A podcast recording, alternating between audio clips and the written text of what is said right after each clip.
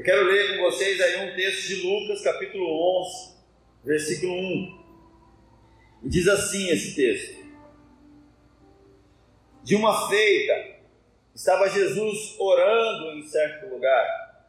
Quando, quando ele terminou, um dos seus discípulos lhe pediu: Senhor, ensina-nos a orar, como também João ensinou aos seus discípulos. Até aí, tá bom? Lucas 11, 1. Olha só que engraçado, nós estamos vendo aqui, né? Jesus tinha os discípulos, aqueles eram homens judeus, homens que é importante a gente entender a característica de um judeu, gente. Nós, aquela, aquele povo, eles carregam assim na, na, nas suas veias assim, a, a, a, essência da cultura, né? Desde, desde lá da saída do Egito, do Êxodo, foi estabelecida uma prática. Eles falariam às próximas gerações sobre os feitos de Deus. A maneira do judeu conduzir a sua família era essa. É o pai sentado à mesa com os filhos, e assim, geração em geração, eles, eles falavam do povo que saiu do Egito de uma, de uma forma milagrosa, do que Deus fez. Esses dias assim, falando sobre um judeu, né? Não, não, não vou falar detalhes aqui para não errar a informação, mas vou falar superficialmente. Um judeu estava sendo entrevistado e ele fala, cara, o, entrevistador lá fala, poxa, vocês é, têm sido percursores de muitas criações, né? No ramo da tecnologia, muitas coisas têm acontecido e tal. E esse judeu, assim, na entrevista, ele fala, olha, nós temos sido perseguidos há muitos e muitos anos.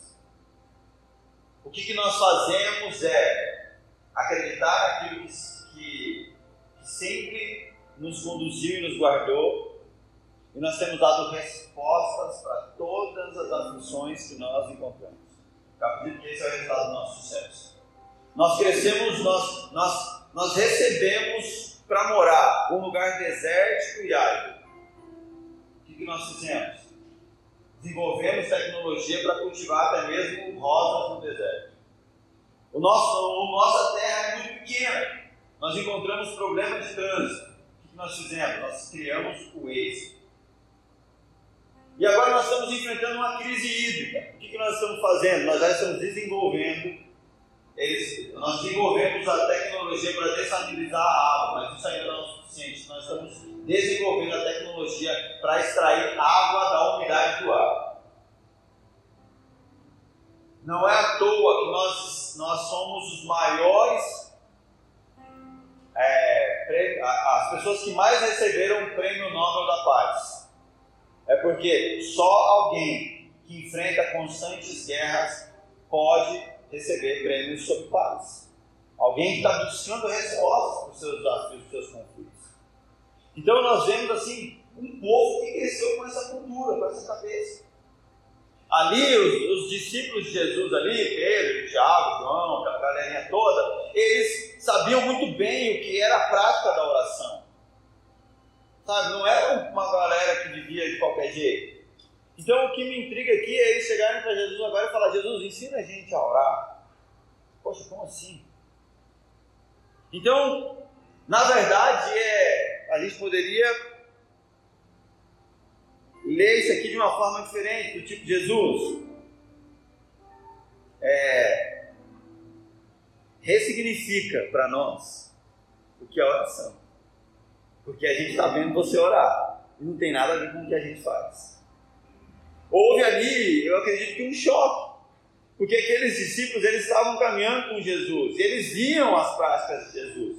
Eles viam Jesus orando, eles viam a maneira como Jesus se, comportava na hora de orar, como eram as orações de Jesus, e aí dá uma bugada assim. Eles falam assim: pera lá, cara, acho que tem uma coisa errada. Imagina, né? Eles olhando e falando: a gente não ora igual ele. Então, Jesus, a gente precisa aprender esse negócio aí. Porque talvez a gente está fazendo tudo errado de fato, eles estavam fazendo errado. O que acontece é que Existia esse desejo no coração deles, essa, essa vontade de orar como Jesus orava. Aqueles homens, eles, eles cresceram nesse contexto de oração. Eles sabiam que a oração era importante. A tradição judaica ensinava sobre oração. E olha só.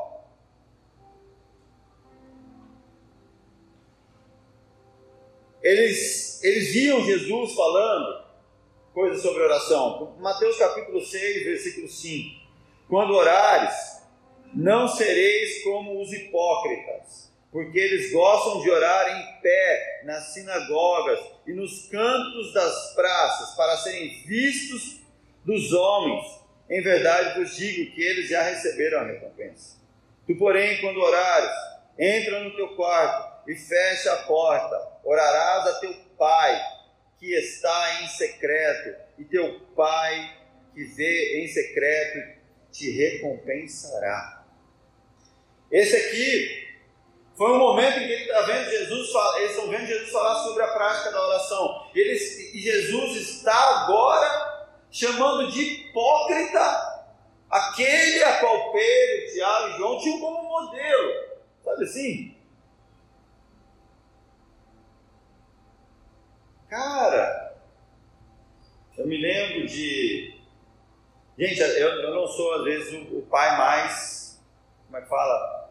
mas é, socialmente correto. Não é. Eu, eu, no ímpeto de educar minhas crianças da melhor maneira possível, eu ensinei para eles que Papai é um bandido. Falei, ó, oh, gente, Papai é um bandido. Sabe por quê? Dia 25 de dezembro, eu, eu assim, vamos, vamos, vamos, vamos partir aqui, vamos jogar com a verdade. Cheguei, Giovanni, Sabrina Miguel, falei, gente, é o seguinte, dia 25 de dezembro vocês vão ganhar presente. Sabe quem vai dar? Eu. Trabalhei pra caramba, Agora, aquele bandido que Papai Noel vai querer dizer que é ele. Não, é o pai que deu. Mas sabe por que eu estou dando presente para vocês? Porque Jesus capacitou eu. E aí é o aniversário de Jesus no dia 25. Ficou claro entre nós aqui? Deu uma esclarecida dentro do assunto e tal. Ok. Só que assim, gente, não sei se foi a melhor parte. Porque daí as crianças agora, Miguel está na escola lá e fica falando os outros, papai é bandido, viu gente? É bandido. E aí é um problema, né? E aí, eu imagino que é tipo assim, sabe? Imagina assim, cara, que criança que não gosta do Papai Noel, né, gente? De fato, eu não gosto. Lá no fundo, estou falando para vocês aqui que foi meio errado, mas lá no fundinho, dentro de mim, eu falo assim: não, é isso aí mesmo, Gustavo. Sabe? Mas, o que acontece? Tipo assim, imagina Jesus aqui falando para os caras é igual as criancinhas na escola vendo o Miguel falar que o papai era bandido. Tipo assim, como assim?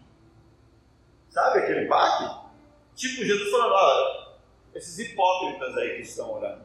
E os discípulos olhando e falando assim, a gente sempre sonhou ser igual a eles, como você está falando um troço assim?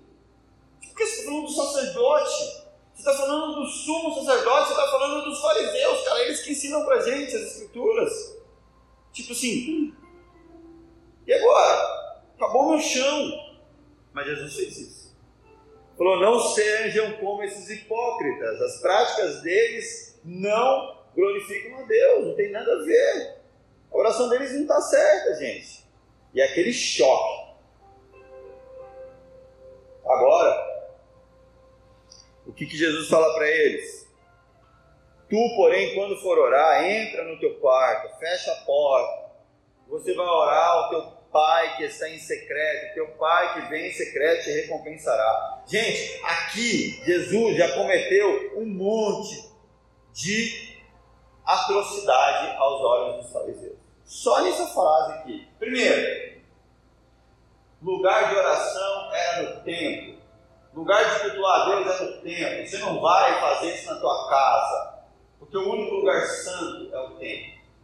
E essa era a crença Entende que Deus ele só se manifesta no tempo. E quando eu, eu costumo trazer para a nossa realidade, que é, acho que o culto ele tem que ser contemporâneo, não pode ser histórico. Porque senão, eu, conforme eu estou lendo aqui, você fica associando que isso é uma coisa lá do passado, mas não, nada de novo embaixo do céu. E muitos ainda acreditam nisso nos dias de hoje. Tanto evangélicos, como todos, que o lugar de realmente orar, o lugar onde Deus se manifesta, depois acontece aonde? Aqui, no galpão, no domingo. Não. Isso é o ensino dos fariseus. E aí, agora, Jesus está falando que você tem que orar na sua casa. Como assim? Você está, dentro, você está abolindo o lugar santo, há tanto tempo respeitado. Isso já foi uma agressão àquela, àquela cultura legalista dos fariseus que o povo estava sujeito. Aí Jesus agora vira e fala assim: você vai orar ao teu pai, pronto. Causou mais um problemão aí. Sabe, Deus é santo e soberano e poderoso, cara. Você não pode chegar lá e chamar ele de pai. Que intimidade é essa? Você está doido. Gente, Jesus, das, um dos motivos pelos quais os fariseus se revoltaram e os homens acreditaram que ele deveria ser crucificado, era porque ele falava que ele era filho de Deus. Foi uma agressão. Como assim você, um carpinteiro, que veio lá. Esqueci de Nazaré. Eu ia falar do São Miguel, Vale Verde, sabe? Você acha que você vai ficar chamando Deus de Pai? É doido? Que, que tradição que você tem? Você é da linhagem de sacerdote? Você, você não é sacerdote no tempo? Você não tem intimidade? Você não pode fazer um troço desse. Sabe? Deus está lá, rapaz. Mexe com ele não. Assim. E aqui já foi uma agressão a muitas fortalezas construídas. E Jesus, assim, ensino após ensino, ele ia metendo o pé nas muralhas que foram é, é, levantadas entre Deus e os homens. E isso era agressivo. E agora, você vê que Jesus, os discípulos estavam ali só vendo as práticas de Jesus. Eles viam como Jesus orava em muitos momentos. Olha só, Lucas 3, 21. E aconteceu que ao ser todo o povo batizado, também o foi Jesus. E estando ele a orar, o céu se abriu e o Espírito Santo desceu sobre ele em forma corpórea, como pomba. E ouviu-se uma voz do céu Tu és o meu filho amado, em ti me compraste. Olha só, aqui é, um, é o início ali do, do ministério terreno de Jesus, quando ele é batizado por João Batista. E naquele momento que ele estava fazendo, ele estava orando. E o céu se abre. E aquela oração é confirmada com a voz do, de Deus, dizendo: Esse é o meu filho. Deus não está falando, esse é o meu servo. Esse é meu lá. Não, isso não filho. Você vê que é uma relação íntima. Olha, meu filho, tá aí. Tem prazer nele, olha que legal. E, e olha que interessante, quando Deus fala que ele tinha prazer, Jesus ainda não tinha feito nada. Então a gente entende que não tem a ver com o que você pode fazer. Deus se alegra porque Jesus ali com a vida dele, não com os frutos, não com os resultados, não com os números. Então, aqui a gente vê que nesse momento de oração, essa, essa revelação é entregue ali. Lucas capítulo 5, versículo 15. Porém, o que se dizia a seu respeito cada vez mais se divulgava, e grandes multidões afluíam para o ouvirem e serem curadas de suas enfermidades. Ele, porém, se retirava para lugares solitários e orava. Então, olha só, aquilo intrigava os, os discípulos de Jesus, porque, cara, todo mundo ora para ser famoso. Jesus fica famoso, ele larga tudo para ir orar. Você vê, tá esquisito, não é? A gente ora, cara, porque a gente quer ser famoso, a gente quer ser poderoso, a gente quer ter muitos seguidores.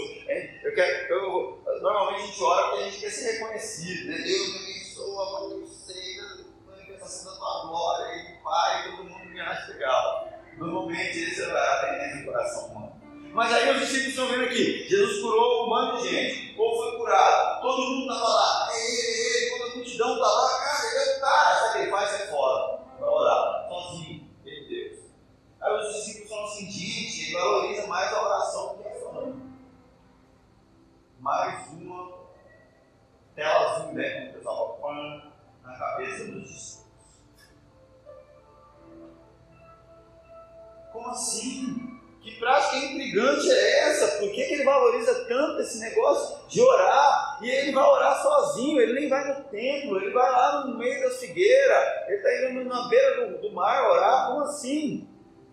E assim, dia após dia, os discípulos estavam ali, observando e vendo, cara, esse negócio é diferente. Sabe? Como assim? Está estranho. Lucas capítulo 6, versículo 12. Nesses dias retirou-se para o monte a fim de orar, e passou a noite orando a Deus. E quando amanheceu, chamou a si os seus doze discípulos e escolheu doze entre eles. E chamou os seus discípulos e escolheu doze entre eles, os quais deu também o nome de apóstolos. Olha só aqui, tá lá a galera toda, não sei se você sabe, mas Jesus tinha 70 seguidores. Jesus era seguido por multidões, porém, é, como o ministério era itinerante, ele estava constantemente viajando, as multidões, boa parte delas ficavam na cidade, não queriam, né, às vezes deixar ali, tinha que deixar seu trabalho, toda a sua vida para acompanhar Jesus, boa parte não fazia isso, mas tinha 70 que fizeram isso.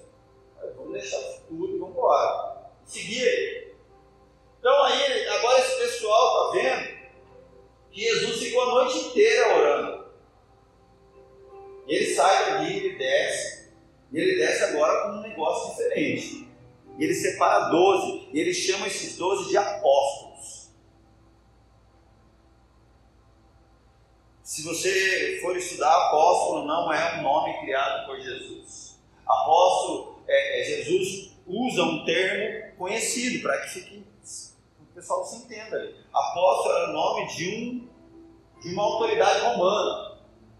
O apóstolo ele era uma figura militar que conduzia um certo número ali de, soldados com ele, e a, a, função do apóstolo era o quê? Ir nas cidades dominadas por Roma para colonizar uma cultura romana.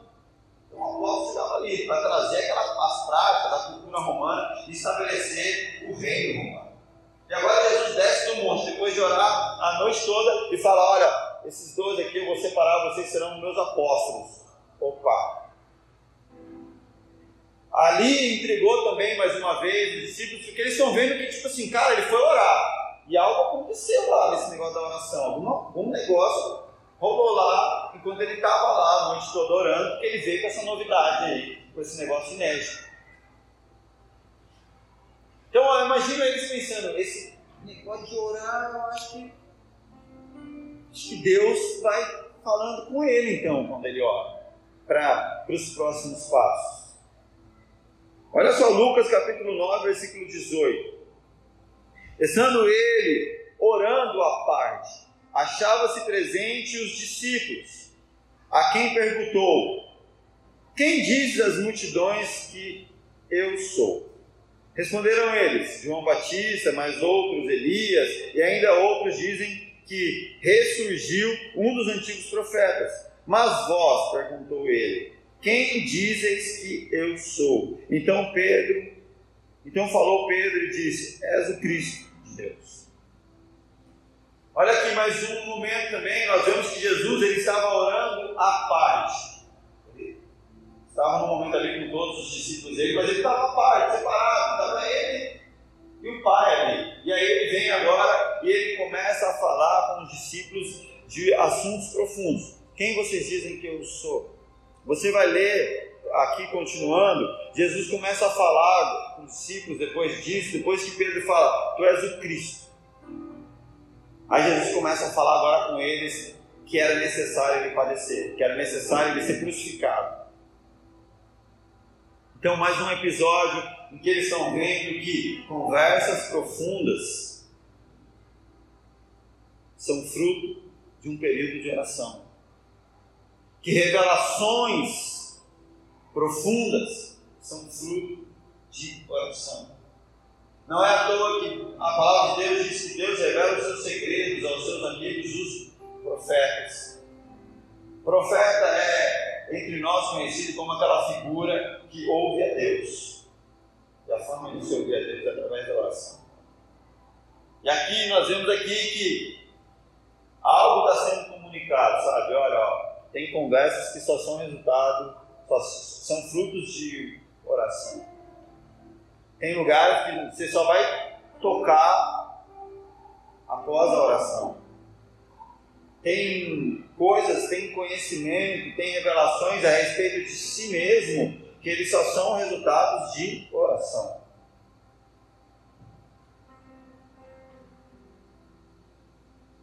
Aqui então, a gente está vendo que os discípulos eles estão caminhando com Jesus, eles estão vendo a prática de Jesus na oração, e eles estão só observando isso, aquilo está gerando uma série de conflitos, aquilo está tá, tá colidindo com um monte de, de estruturas, de valores que eles foram é, ali formando na cultura de anos e anos dos judeus.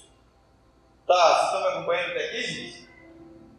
E aí agora chega aquele momento, Lucas capítulo 11, versículo 1, que eles falam, depois de tanto ver, de uma feita estava Jesus orando em certo lugar, quando terminou, um dos seus discípulos lhe pediu, Senhor, ensina-nos a orar, como também João ensinou aos seus discípulos. Agora eles querem saber como é que é isso. Por que, que você. É, a pergunta desses, desses discípulos é, é, é intrigante, porque você falou, ensina a gente a orar. Porque a gente está vendo que você valoriza mais a oração até mesmo do que o sucesso. A gente está vendo que depois de orar, normalmente, coisas novas são reveladas para você. Depois de oração, você sempre vem com algumas conversas mais profundas. Então a gente vê que a oração faz um negócio diferente. A gente está acostumado a, a, a, orar simplesmente repetindo coisas e a gente sai da oração do mesmo jeito que entrou. Só que a gente está vendo que com você é diferente, aí? Ensina a gente a orar. A gente quer aprender esse, isso aí, do jeito que você faz. A questão aqui é.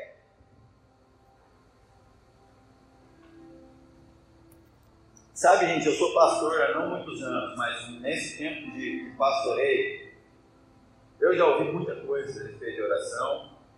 E eu também tive a oportunidade de fazer parte do ministério de oração por anos.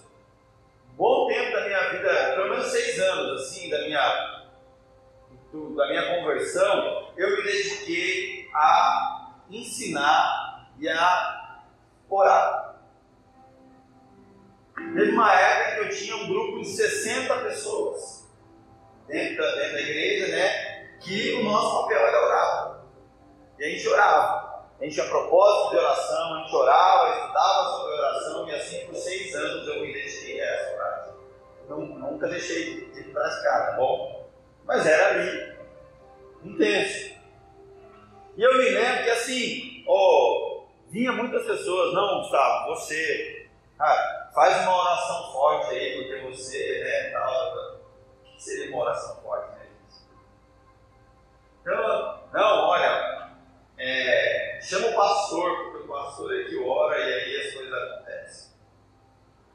Então aí você vê que existe sim uma série de, fortalezas em torno da oração. E aí as pessoas atribuem a oração como assim, meio que um. Ou. De um sabor. Como é que ah, você é da ministério de oração e tal. Como é que é, como que é orar? Eu falava assim, a melhor oração é oração sincera. O que você está sentindo raiva? Fala para Deus, você está com raiva dele. O que você está sentindo vontade de pecar? Não chega diante de Deus e fala, Deus, eu quero pecar. Eu quero fazer.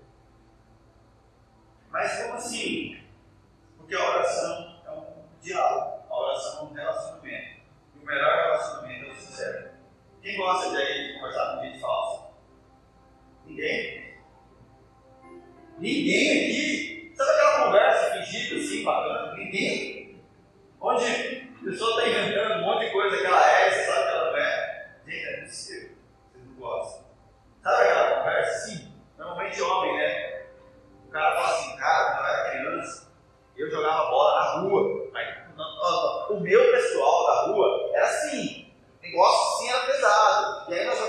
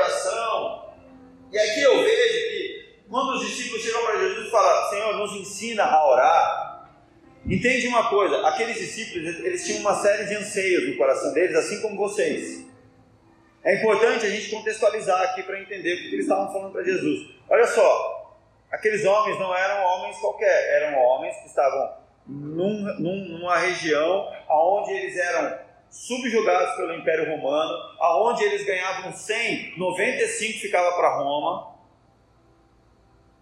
Eram homens que já estavam cansados de serem oprimidos, sujeitos. Sabe quando Jesus fala assim, olha, se alguém te pedir para andar uma milha, ande duas. A Bíblia fala isso. Sabe por quê? Era uma lei, cara. Se um soldado romano encontrasse um judeu na rua, qualquer, e o, o soldado romano falasse assim: é o seguinte, estou carregando essas espadas aqui, esse negócio está pesado. Carrega comigo uma milha. Era lei, o judeu era obrigado a andar. Só que Jesus, ele fala: se um romano pedir para andar uma milha, anda, anda duas. Do tipo assim, agride ele no amor. Né? Mas imagina, eles não aguentavam mais. Eles não aguentavam mais. Eu me lembro que. Imagina, você tem, você tem a obrigação de ter que andar com uma milha com um cara que te oprime, que está ali, pegando seu dinheiro, roubando a sua casa. E agora, eles tinham um anseio. Talvez eles estavam falando, ensina a gente a orar, para a gente ver que também quando você ora, os pães se multiplicam. Quando você ora, sai, sai dinheiro da boca de peixe. Quando você ora, tempestade para. Será que tem um momento lá que, que João vira para Jesus e fala assim: Jesus, a gente pregou naquela cidade. E os caras não quiseram aceitar. A gente pode orar para descer fogo do céu e matar todo mundo? E Jesus fala: gente, não vim matar ninguém, não, vim salvar. Mas eles tinham, eles, eles associavam a oração a algo de poder, sabe? Tipo assim, acho que eles pensavam assim, né? Se a gente aprender a orar igual Jesus, aí ficava eles lá, igual, igual meus filhos. Olha, eu vou ser o Batman, eu vou ser o, Homem de eu vou ser o X-Men, eu vou ser tal. A gente vai ser poderes para fazer o que a gente quer e conseguir o que a gente anseia. Essa, talvez, era uma das mentalidades, uma das coisas que eles pensavam. Por quê, gente? De fato, eles estavam sendo oprimidos. E talvez você deseja ter a oração como uma prática, ter uma vida de oração. Por quê? Porque, meu, eu preciso orar pelo meu filho, ele não está legal. Eu preciso orar pelo meu casamento. Eu preciso orar pela, meu, pela minha vida profissional. Eu não aguento mais, rapaz, esse negócio que não se resolve, minha vida financeira. Eu preciso orar por isso, mas eu preciso. Como é que eu oro para mudar essa história? Preciso orar pela minha saúde, eu vivo ficando doente, eu preciso orar. E aí a gente tem anseios pessoais. E a oração a gente acredita que é essa ferramenta que a gente vai usar para resolver tudo aquilo que nos incomoda. Então talvez Jesus está falando assim: por que será que vocês querem aprender a orar como eu oro? Sabe, gente, olha só. Os caras tentaram pescar a noite inteira e não conseguiram. Aí Jesus fala assim: ó, joga a rede ali. Quando eles jogaram a rede, o maior cardume de peixe que eles já viram na vida, eles pescaram. Então, tipo assim, cara, talvez se a gente orar. Esses dias eu sentei com um rapaz, um jogador de futebol, tal, cara, cara, jogar na Turquia, não sei na onde, não sei na onde, eu sentado lá no café conversando com eles. E ele falou assim: o meu sonho, eu já tenho grana, tenho tudo, e o meu sonho é ter um encontro com Deus, saber a vontade de Deus. Eu falei: o seu e de todo mundo, querido. Você quer a certeza do sucesso? então vá, lindão. Você quer o quê? Você quer saber qual o melhor time para jogar? Qual a melhor forma de investir? Você quer orar para saber qual a melhor aplicação da bolsa para você ter o melhor resultado financeiro? O que você quer, o mundo quer. Mas o dia que você quiser ser filho de Deus, cara, aí sim eu vejo algo novo. Então, a motivação é isso, sabe? Cara, saber orar para saber tomar a decisão certa. O que? A gente quer orar porque a gente quer ter a certeza do sucesso, meu irmão. Certeza do, do lucro, a certeza da saúde, a certeza do benefício. E aí os caras também queriam, sabe? Só que Jesus, o que aqueles discípulos também viam em Jesus era uma liberdade e uma intimidade com o Pai enquanto, eles, enquanto Jesus orava. Sabe, aquilo era inédito para aqueles homens. Jesus tinha liberdade, Jesus chamava Deus de Pai, com intimidade. Olha só, os líderes religiosos, eles tinham uma prática. Mas só para a gente ver aqui, como Jesus ensina os seus discípulos a orar. Jesus fala assim, ó. Então ele os ensinou: quando orares, dizei: Pai, santificado seja o teu nome, venha o teu reino.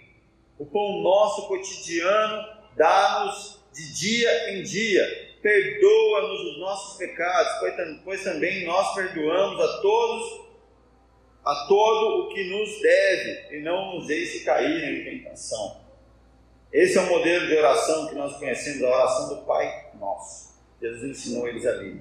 E olha só que engraçado, os líderes religiosos costumavam iniciar as suas orações com a palavra Abinu, que significa Deus que está no céu.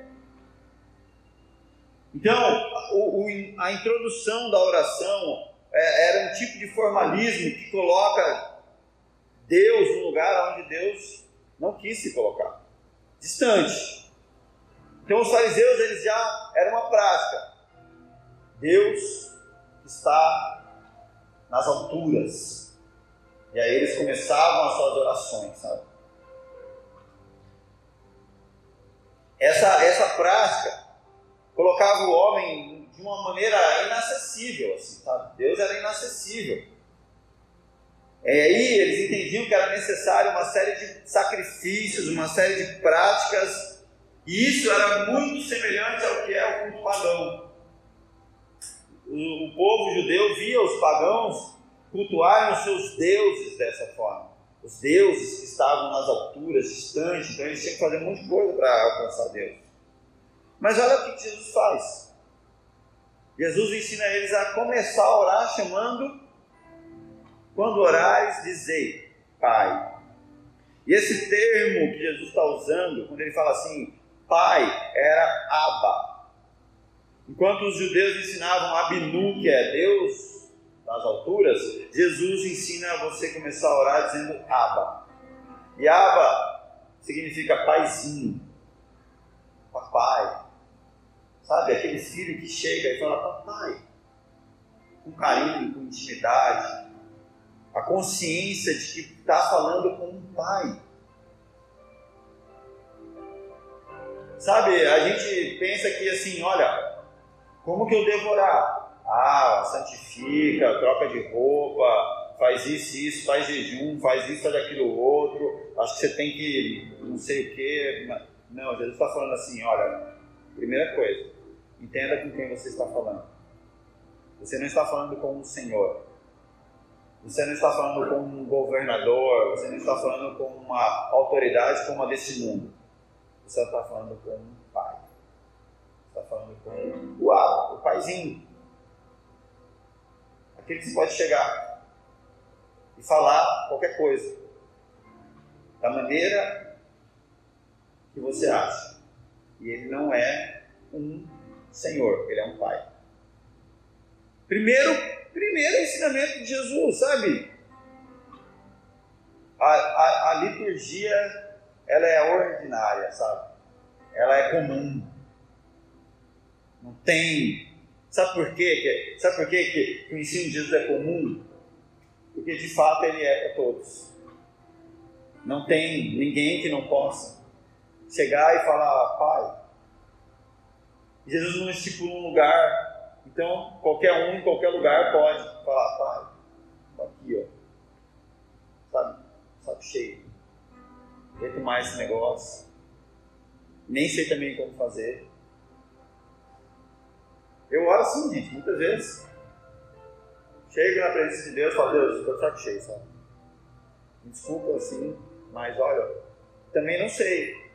Não estou não gostando disso nem daquilo e também não sei como fazer, então me ajuda. É verdade, assim, estou limitado. Não é novidade nenhuma, mas, e aí, porque eu sei que eu estou falando com meu pai. Ali naquele momento de intimidade, é assim que eles viam. Assim como uma criança, de forma pura e sincera, se dirige a seu pai com um desejo de saber algo, de pedir algo ou simplesmente conversar. Sabe, a oração é o momento em que você chega diante do pai para pedir algo que você precisa, para tentar entender algo que você não está compreendendo, ou também o que os pais gostam muito não é gostoso quando seu filho chega para você? Ele não vai te pedir nada, ele só quer conversar, ele só quer estar perto. Eu, hoje de manhã, estou lá no meu escritório orando, preparando a palavra. Miguel abre a porta. Ele só olha para mim e ele deita do meu lado ele fica. Ele não quer nada. Ele quer família. Cara, que troço é esse? Precisa de mais alguma coisa? Precisa de milhões? Não, tá aqui, Miguel está aqui, para que precisa de milhões? Isso é demais. E às vezes a oração é isso, sabe? Não é, cara, precisa resolver um negócio, uma resposta, um. Não, quero estar aqui com meu pai. Ficar aqui com ele. Cara, tenho certeza que isso é maravilhoso. Para você e para o pai também. O coração de Deus com certeza se alegra com esses momentos. Deus, estou aqui só para ficar contigo, não quero pedir nada, não estou com dúvida nenhuma. Mas eu quero orar, sabe? Quero conversar, quero te ouvir, quero me relacionar contigo. É assim quando você entende a quem você ora. E, a, e, a, e o segundo momento Gente, quando eu falo, quando eu estou falando aqui que Jesus falou primeiramente para chamar de papai, de paizinho, entende? O Jesus começa falando isso porque de fato isso é a porta que se abre para a oração. Se essa porta não se abre, com certeza a oração fica complicada. Porque se espera que a oração seja dirigida a um pai. Então, o primeiro passo é entender com quem você está falando. Segundo ponto, é Jesus fala: santificado seja o teu nome. O que, é isso? É exaltar o nome de Deus, é reconhecer quem Deus é na totalidade do caráter de Deus. Santo, gente, quer dizer separado. Santo quer dizer algo especial. E quando Jesus fala para a gente orar assim, santificado seja o teu nome, está falando do nome do Pai. E entende que quando ele está ensinando isso, olha só, a Bíblia fala que em alguns momentos nomes foram mudados, porque o nome representa a, as virtudes, o caráter, aquilo que aquela pessoa é. Jacó significa usurpador, enganador, e ele passa a ser chamado Israel, depois de se encontrar com Deus, que quer dizer aquele que lutou com Deus, aquele que perseverou. Então, quando ele fala santificado seja o teu nome, é expressar, é expressar quem Deus é, é santificar o nome de Deus, mostrando não só o nome, a figura Deus, a letra, mas é os caráteres, o caráter, as virtudes, a expressão de Deus na essência dele. Reconhecer isso e manifestar através de quem eu sou. Porque o nome de Deus é santificado como? Igreja? Através de mim. Quando eu manifesto o caráter de Deus. Quando eu sou um cristão, uma cópia de Cristo, o nome de Deus é santificado. E Jesus fala assim: e venha o teu reino. O desejo de ver o reino de Deus antes de qualquer outra coisa. Olha só, existia tantos anseios ali no coração dos discípulos. Eles estavam sendo, como eu disse para vocês, subjugados por Roma, passando por uma série de conflitos e de, de problemas. E Jesus ensina eles a orar agora. E Jesus não fala sobre técnicas para resolver o, o BO com os romanos ou com isso ou aquilo outro. Jesus está ensinando agora como acessar um lugar que não é daqui dessa terra. Ele está falando sobre um pai. Ele está falando sobre a santificação de um nome de alguém. E agora ele está falando de um reino que não é daqui. Entende que ele está falando de um reino que tem um governo, que tem uma justiça, um reino que tem valores, um reino que tem cultura. E ele está falando, ore, pedindo para que esse reino venha sobre você. sabe? Para que, para que haja desejo pela manifestação do reino de Deus. Na minha vida, na minha casa, sabe? Ali, onde eu estou. Nós estamos vendo aqui que as orações são direcionadas para que a vontade de Deus, o plano de Deus se cumpra. Essa oração do Pai Nosso, gente, não é um mantra para ser repetido. É um ensinamento. Sabe? É um. Como que eu posso dizer? A oração do Pai Nosso é um suco concentrado, que de uma gota você pode fazer uma série de sucos. É um norte, sabe? É uma direção. Não é um mantra, uma réplica para você ficar simplesmente repetindo. Aqui são contidos valores de como orar, do porquê orar, e aí a gente vê ele falando na sequência: o pão nosso cotidiano dá-nos de dia em dia. Então presta atenção. Depois de reconhecer com quem eu falo, fala com o Pai. Depois de entender que o nome dele é santificado através da minha vida, nos valores, no caráter. Depois de ter sede para que o reino de Deus e não o meu seja manifesto, eu começo a ter condições de pedir Agora nós estamos prontos para reconhecer que nós temos um paizinho e não um, um chefe. Nós estamos prontos para reconhecer que o nome dele é santo e ele é um rei. E nós fazemos parte deste reino. A oração nos conduziu a um, a um senso de pertencer a um pai, a um relacionamento de intimidade profunda. A oração nos conduziu a um lugar de reconhecer que o nome dele é santo. A oração nos levou a um lugar aonde você sabe que você não está em qualquer lugar. Não é, você não é oprimido pelo governo do Brasil. Você não é oprimido pelo vírus. Você está dentro de um reino, inserido num contexto que não é desse mundo. Então nós sabemos que quem quem chegou nesse lugar e trilhou esse caminho de oração sabe que provisão diária vem do Pai o Criador de todas as coisas, que faz parte de um reino inabalável. Agora, eu entendo que o meu trabalho glorifica a Deus enquanto eu manifesto o seu reino. Deixa eu fazer um parênteses aqui, gente. Fica tranquilo, eu já estou acabando, tá bom? Eu quero fazer um parênteses aqui sobre o trabalho. Quando ele fala assim: Olha, o pão nosso de cada dia nos dá hoje. Você só está reconhecendo a grandeza de Deus, a provisão de Deus, esse reino inabalável. Trabalho não é maldição. Muitos usam o texto de Gênesis para dizer que é maldição. Agora, vamos para o Evangelho para entender o que é trabalho. Jesus ele fala assim: olha que grande não é o que está sentado à mesa, mas é o que está com a bandeja na mão servindo. Amém? E quem está com a bandeja na mão servindo está fazendo o quê? Está trabalhando. Ele fala: Olha, eu vou dar um exemplo para vocês. Ele pega uma toalha e um balde. Ele se ajoelha e lava o pé, os pés dos seus discípulos.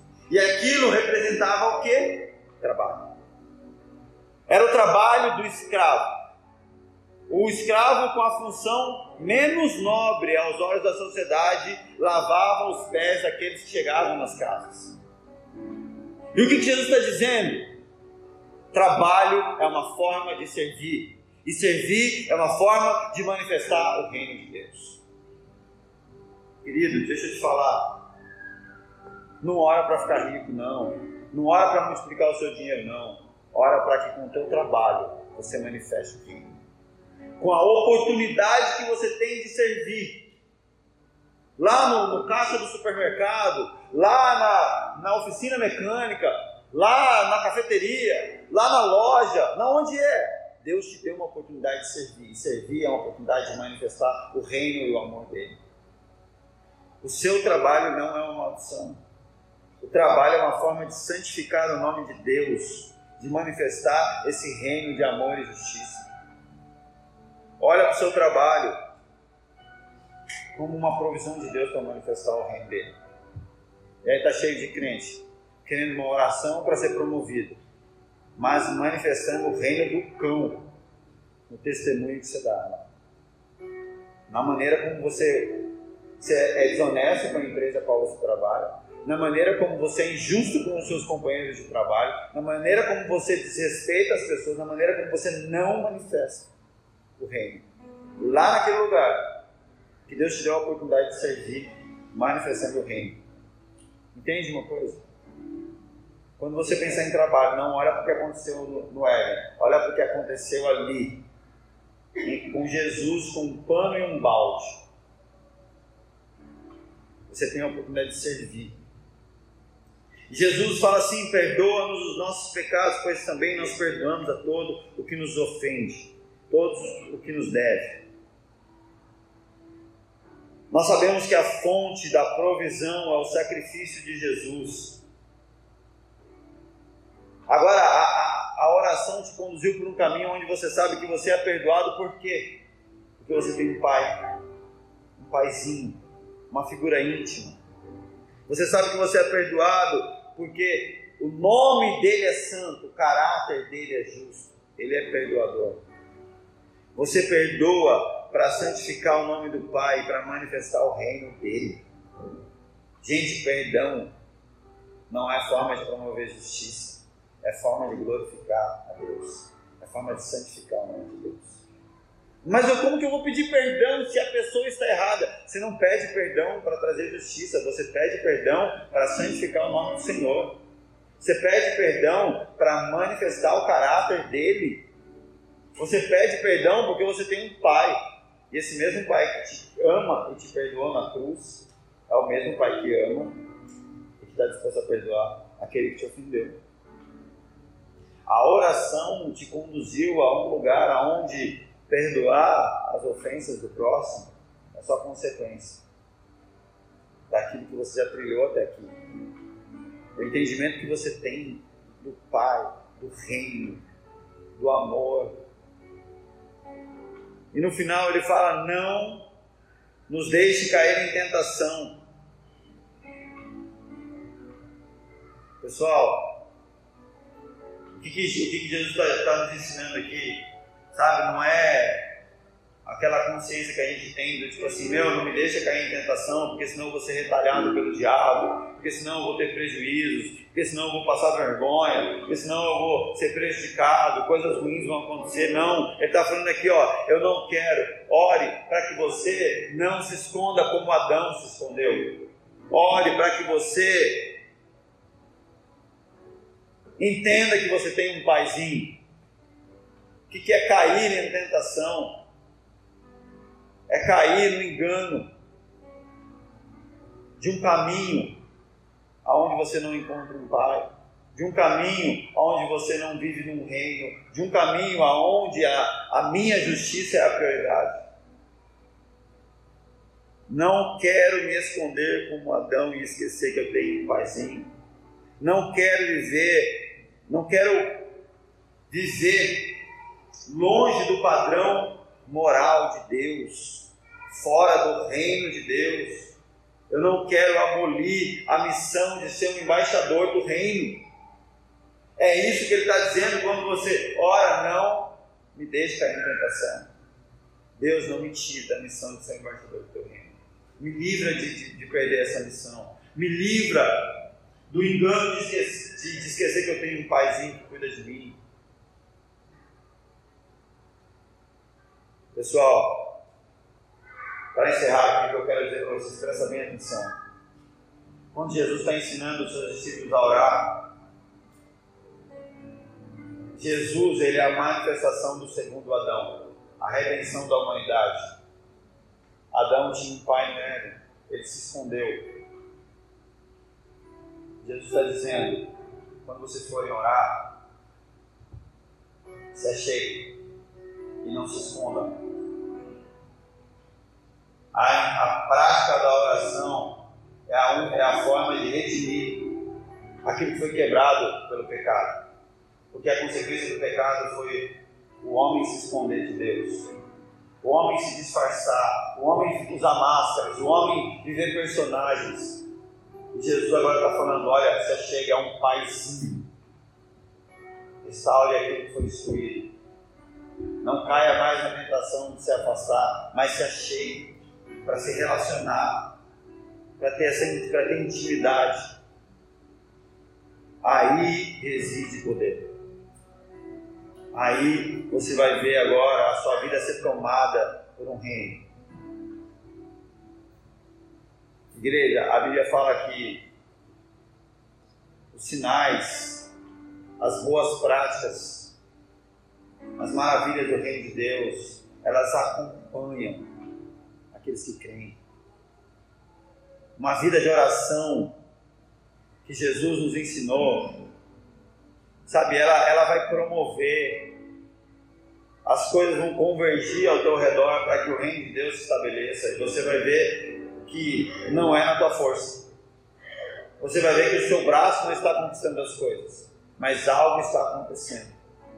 O reino de Deus está se movendo ao seu redor. Você começa a ver vitórias que você nunca acreditou que você poderia ter. Aquilo que a oração ela toca na onde o seu braço não chega.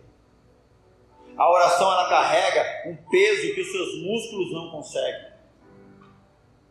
Por isso que é necessário se achegar ao Pai. Porque a força reside nele. Amém.